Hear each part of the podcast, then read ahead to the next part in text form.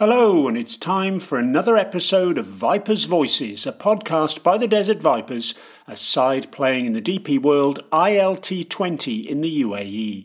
And this one is the second part of our two-part special with all-rounder Tom Curran.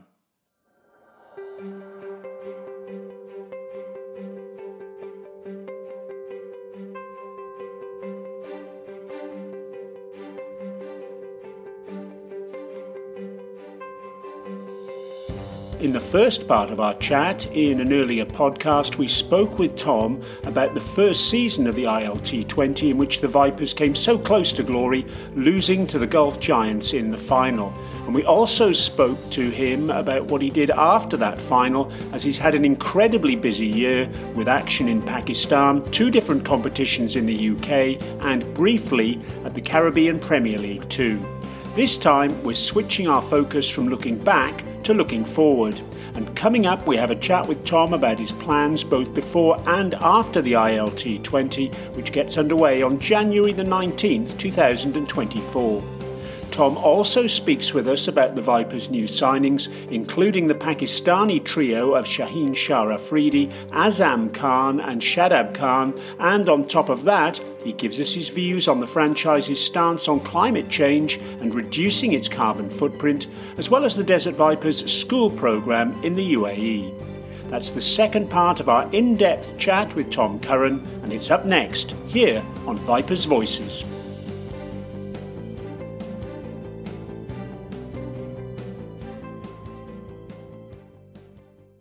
Ahead of the I L T twenty, you've been drafted by Sydney Sixers for the Big Bash in Australia. It's a different preparation for you this time compared to the first edition of I L T twenty when you arrived in the U A E early with no prior commitments to allow you to build up your workloads and be ready for the first game. What's your thinking this time around? Yeah, well, the thinking is hopefully I'm going to hit the gr- hit the ground running, although I might not need to. I don't know, maybe I'm not going to get in the get in the side for the first few games there. I mean, yeah, so we've got a quality, quality side. So I guess it's about just, yeah, hitting the ground running from hopefully get through Big Bash um, in some good form, and come the start of our, our second campaign with the Vipers, we hit the ground running. Well, you're at least one of four Vipers, along with Colin Munro at the Brisbane Heat, Adam Hose at the Adelaide Strikers and Alex Hales at Sydney Thunder, who will be on B B L duty ahead of the I L T twenty. It obviously means you'll be arriving just a few days before the first match.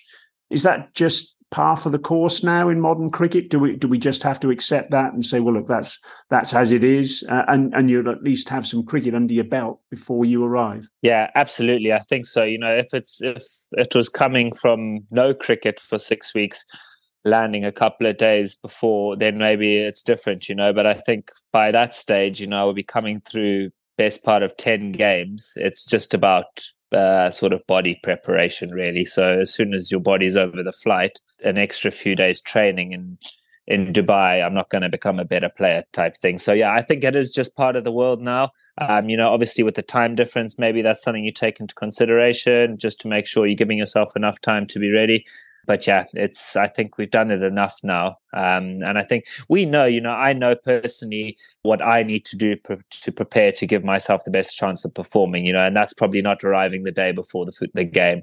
Whereas batters, these guys who don't actually have to do much, they, they can come in quick. Maybe it's not as strenuous on the body, trotting from long on to long on, Hales. Well, look, after playing at the P S L last winter, will you be throwing your name into the draft that takes place uh, for that in December as well? Yeah, I, I'm not sure yet, to be honest. I, I don't know. I'm just, like I said, these two, this next little, so start of December till end of the I L T, which I think is sort of mid-Feb, around then, end of Feb, something like that. That for me seems like a real sensible block of of cricket.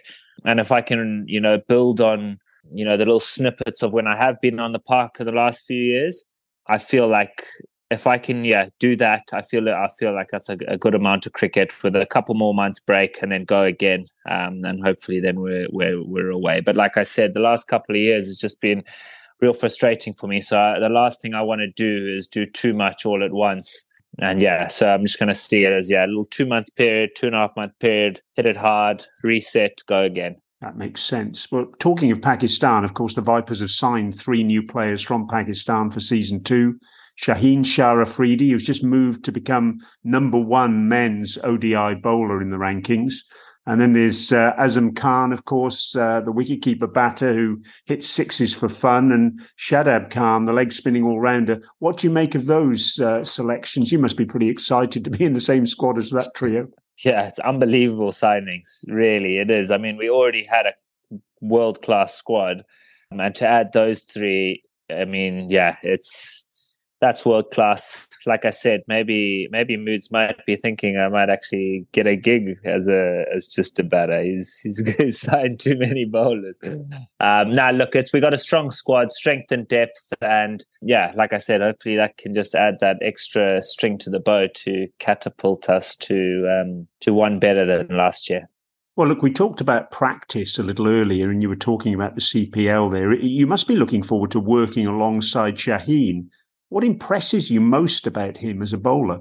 Uh, I mean, I guess it's just his wicket-taking ability and, you know, his, yeah, that left-arm pe- in-swinging pace is just, yeah, it's something that he's done on the world stage for a period of time now. People almost know what he's going to run up and bowl, but he still gets wickets. That's why I'm actually going to have a word with him and say, listen, if you don't like, well, maybe if I don't like someone that's playing, if he ran up and bowled a bouncer first ball of the game, I honestly think it could be, that's curtains, because everyone's so worried about that big front shin moving their foot out the way. If he just ran up and bounced someone, it would, yeah, it could could be ugly. So um, I might have to have a chat with him. Yeah, there was something that went viral, wasn't there, during the one hundred uh, th- this past uh, summer.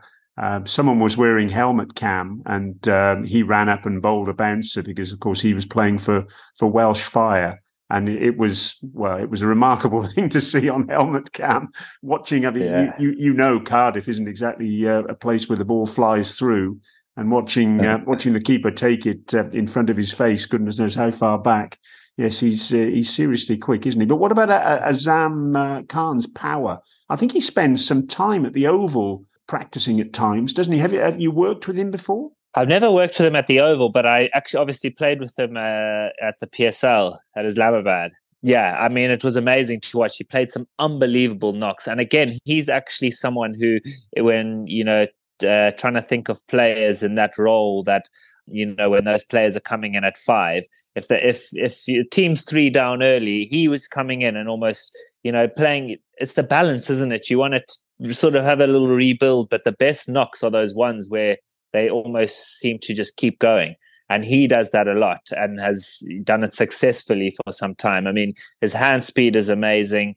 Yeah, it's just, he's phenomenal to watch in full flow. Uh, smack spin as well. So yeah, hopefully we can uh, watch a few, few big knocks from him this year. And Shadab Khan, well, he looks like a superb all-round package, doesn't he? With his leg spin, batting in the middle order in a role quite similar to you, actually.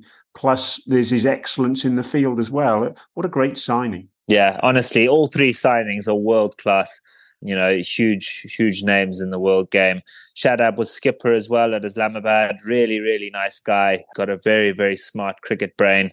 Um, and like you said, you know, he's a three-dimensional cricketer and really uh, boosts any lineup. So it's great to have him. You think the fact that the Vipers are the only franchise to sign Pakistan players gives the side a competitive advantage heading into season two, as as well as the chance to secure a lot more fans in the U A E? Because, of course, there's There's a huge expat uh, Pakistan community here too. Yeah, well, uh, again, if you look at the names we've signed, absolutely it gives us an advantage. You know, any relevant of where people are signed from, just at the three players that we've signed are, you know, three of the biggest names in, in world cricket and in the T twenty game. So, um, yeah, absolutely it boosts uh, boosts our chances. But again, you know, it's it's the names are really nothing, and and it's just, when that tournament starts, it's it's zero zero zero in all columns, and it's about um, you know putting putting that work and um, team, but it's about putting in those performances. Well, look, there are three other overseas signings the Vipers have announced. Adam Hose, who you'll know from county cricket with uh, Worcestershire, Dutch all-rounder Baz de Leda, who's impressing in the Cricket World Cup, and, and Michael Jones, the Durham and Scotland top-order batter. They've all signed on. Are you happy with that sort of quality of recruit? Yeah, absolutely. Three more great signings for us. Um, Adam Hose, I played with, uh, not played with, sorry, played against a, a few times, um, and he's class, you know, tall, Um, top order batsman, K P-esque, you know, stands on top of the bounce and whacks it. He's a really nice player.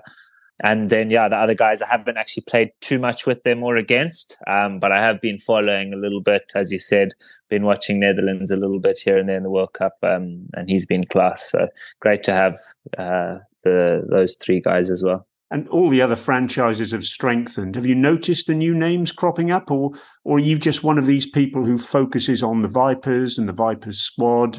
Look after your own, look after your own game, and um, and the rest will take care of itself. All about the Vipers, mate. All about the Vipers. Haven't seen anything else. Well, that's a good way to go about things. What do you see your role as being in season two? You were very much the go-to death bowler first time around. Plus, of course, those more than useful runs in the lower middle order we've mentioned already. Do you expect something similar this time? I would think so, yeah. Um, I think so. I think batting will be yeah, pretty similar. Depends how I how much I can get into moods this year, but I guess that role will be pretty similar. Um, and then on the bowling, yeah, I think uh, I presume pretty similar as well. The beauty and the the great thing, which I've we I've had a little bit of experience with previously, when you know people see it sometimes, you know, okay, there's two death bowlers and those are the death bowlers. You know, when you have three or four guys that can do it, it actually makes a huge difference because you can start trying to close out games earlier. You know, rather than trying to close out the overs sort of sixteen, seventeen, eighteen, whatever. Oh, sorry, from sixteen onwards, that's like the traditional death period. Um, but, you know, if you've got two guys going, rather than, you know, waiting all to the end, and you can you can split those overs up as well, you know, so you're not going two and two, which sometimes, you know, batters will have you bowl a good over in the eighteenth and then the twentieth you get smacked because he's almost faced ten out of twelve balls in a row. Um, and the margins just become so small. So that's something which I feel like will really help. Obviously, having Shaheen bowling Thunderbolt, Yorkers, and all the other, you know, I mean, there's so many bowlers, and that's the beauty of it, um, is, you know, conditions-wise, matchups-wise, maybe team selection will be influenced by that, and venue, et cetera. But, you know, to have the strength in numbers, hopefully guys can stay fresh. Um, competition for places will be great. And yeah, we're looking forward to it. But um, yeah, I mean, whatever role I've got, we'll give it a good go, that's for sure. But I shouldn't see it changing too much. And what are your expectations for season two, uh, Tom? Can you go one better and win it this time? I mean, that's going to be the goal.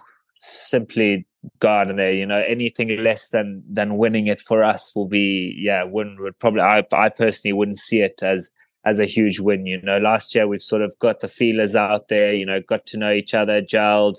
Um, you know, you could say use that as the sort of, yeah, ease your way in, although that wasn't the intensity we trained or played with when we were together as a group. But, you know, that that's all behind us now. We've had a taster. We've fallen one short. We've added to our squad.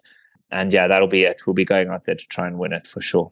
Just turning now for a little change of tack. As you know, the Vipers are committed to reducing the side's carbon footprint, which in turn hopefully may mean Uh, a slowing down of the, the the heating up of the earth. Can you share with us your experiences of playing in extreme heat? I, I seem to remember uh, you were playing in India a couple of years ago for England uh, in really extremely oppressive conditions. What's the worst conditions you've played in? And just explain what it's like in those conditions. Yeah, I mean, yeah, played in some very, very hot conditions over the years. I think it also, the, the format has a big influence on that. I know you'd think, geez, imagine playing a test match in that heat. Sometimes like playing, I played in one of my two test matches at the S C G. I think it was one of the hottest days ever recorded in Sydney when we were there. I remember that. And I remember coming in for lunch and going back out after lunch, like, wow, this is ridiculous.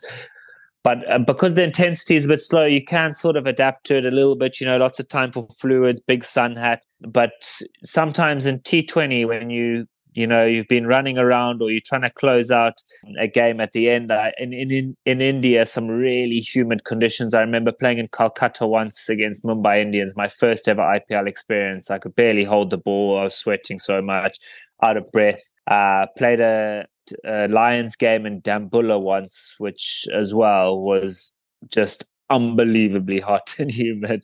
But I mean, I, I yeah, I, I do love playing in the hot, but sometimes those those hot, sweaty conditions, yeah, it, it can be can be very challenging. Yeah, you're right about that test match uh, that you played in Sydney. That was the test match you remember where it got up to, I think it was forty-seven point three degrees, and, and yeah, Joe Joe Root was hospitalised, if you remember, because of yeah, uh, yeah, yeah. because of that. Now, the Vipers are trying to ramp up awareness of the issue of climate change ahead of uh, and during this coming season. How does it feel to be involved with a franchise that's taking this sort of approach? No, it's it's great. It's absolutely unbelievable, because for me personally, it's something I feel, you know, pretty passionate and aligned to. I mean, I don't exactly...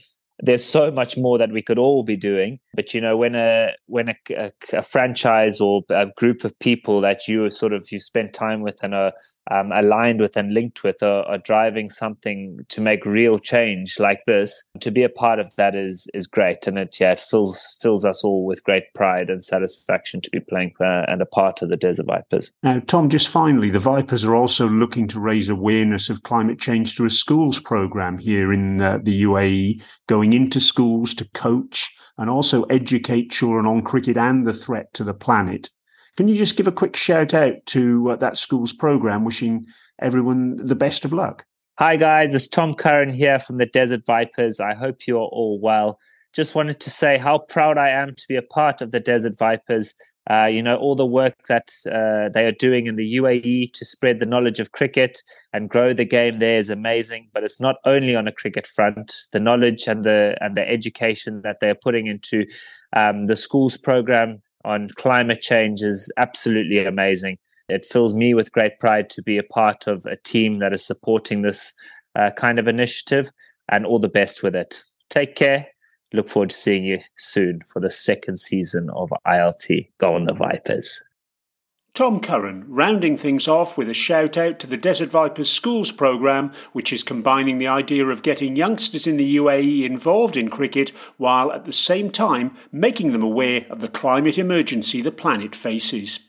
If you've listened to both podcast episodes with Tom, then I hope you've enjoyed them both. And if you haven't yet caught the first part of the chat, then it really is to be recommended, as he talks about his year both as a Desert Viper in the D P World I L T twenty, the first edition, and also what he got up to after that, with action in the Pakistan Super League, the T twenty Blast and the one hundred in the U K, and the Caribbean Premier League too. It really is well worth your time.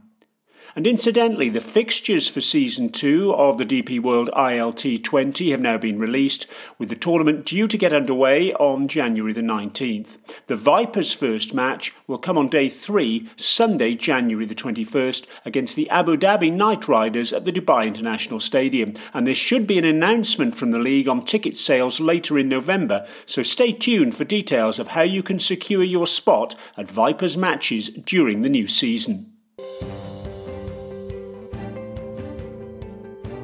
And that's your lot for another episode. If you have any comments on the podcast, then please feel free to get in touch with us via email at media at the desert vipers dot com. That's media at the desert vipers dot com. And remember, you can follow the team and get all the latest news as the build-up to Season two continues by hunting up the Desert Vipers on all the major social media channels and by visiting the website the desert vipers dot com. We'll be back with more Desert Vipers chat soon, but for now, this is Brian Murgatroyd, and as ever, thanks so much for listening.